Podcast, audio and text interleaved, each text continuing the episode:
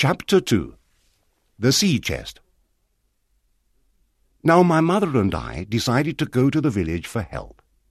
When we arrived, the people didn't want to return with us to the inn. They were too afraid.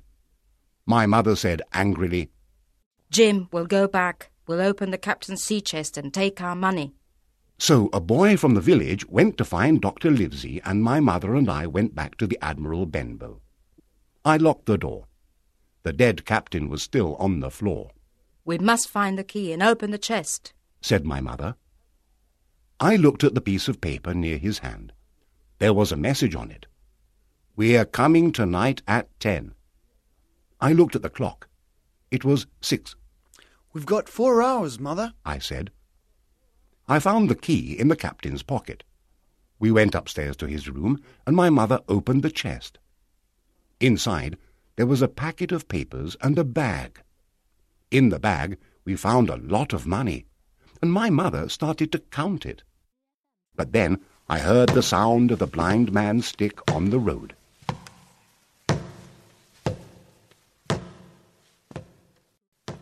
He tried to open the door, but it was locked. Then he went away. We must go, Mother. I said, He'll tell the other men, and they'll come here. No, she answered, it's only seven o'clock. The captain must pay the correct money for his stay with us. and she continued to count the money. But soon we heard the voices of the pirates. We took some money and the packet of papers, and we ran out of the inn. Suddenly, my mother stopped. My dear, I can't run. Oh, Mother, I said angrily. why did you count all that money? Now they're going to kill us. Then she fell on my shoulder. Fortunately, we were near a little bridge. Come, Mother. I said, There's a bridge. We'll go under it, and the pirates won't see us. but I went back and stood behind a tree. I could see the road in front of our inn. Some men arrived. One of them was the blind man. Go in. he shouted at the men. They found the dead captain and the sea chest upstairs. One man opened the window of the captain's room. Pew, the chest is open, he told the blind man. Is the packet of papers there? Said Pew. We can't see it, The boy has got it. said Pew. Look for them, you dogs. Find them, and we'll all be rich. But we can take some money and go, Pew, said one man. Now the blind man was very angry. He tried to hit the other pirates with his stick. Then I heard the sound of horses. The pirates ran away very fast. In a minute there was only Pew on the road. Don't leave me, mates. He shouted. Some men on horses came down the hill. Pew tried to run away, but he couldn't see. He fell down. He got up. He ran. But he ran into one of the horses, and he was killed. The men on the horses were police officers. With them was the boy from the village. What do these pirates want? One of the officers asked. I replied, I think they wanted this. and I showed him the packet of papers. I want to give it to Dr. Livesey. Yes, he's a good man. I'll take you to his house. Dr. Livesey was at the hall, Squire Trelawney's big house. The two men were in the library. Good evening, Jim. said the doctor. What are you doing here? I told them everything.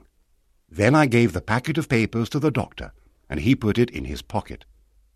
After the officer left, he said to the squire, Have you heard of a pirate called Captain Flint? Yes, a, a terrible man. The Spanish were very afraid of him. Did he have any money? Don't you know the story of Flint's treasure?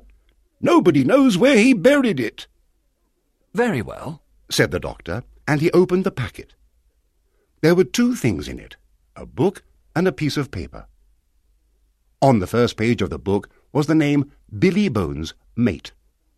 Then there were a lot of dates and sums of money, This is an account book. the doctor said. It shows how much money that buccaneer Billy Bones got. Then he opened the paper.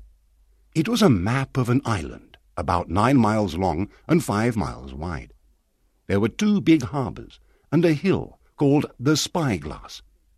There were also three crosses, two on the north part of the island and one in the southwest.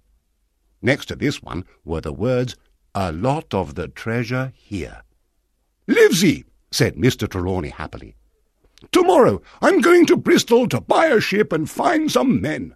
Hawkins, you'll be the cabin boy. You, Livesey, are the ship's doctor. We'll find the treasure and we'll all be rich. The doctor answered, Jim and I will go with you. But the pirates also know about this paper, and they want the treasure. So we mustn't say a word about this map. Livesey, you're right, said the squire. I won't say a word.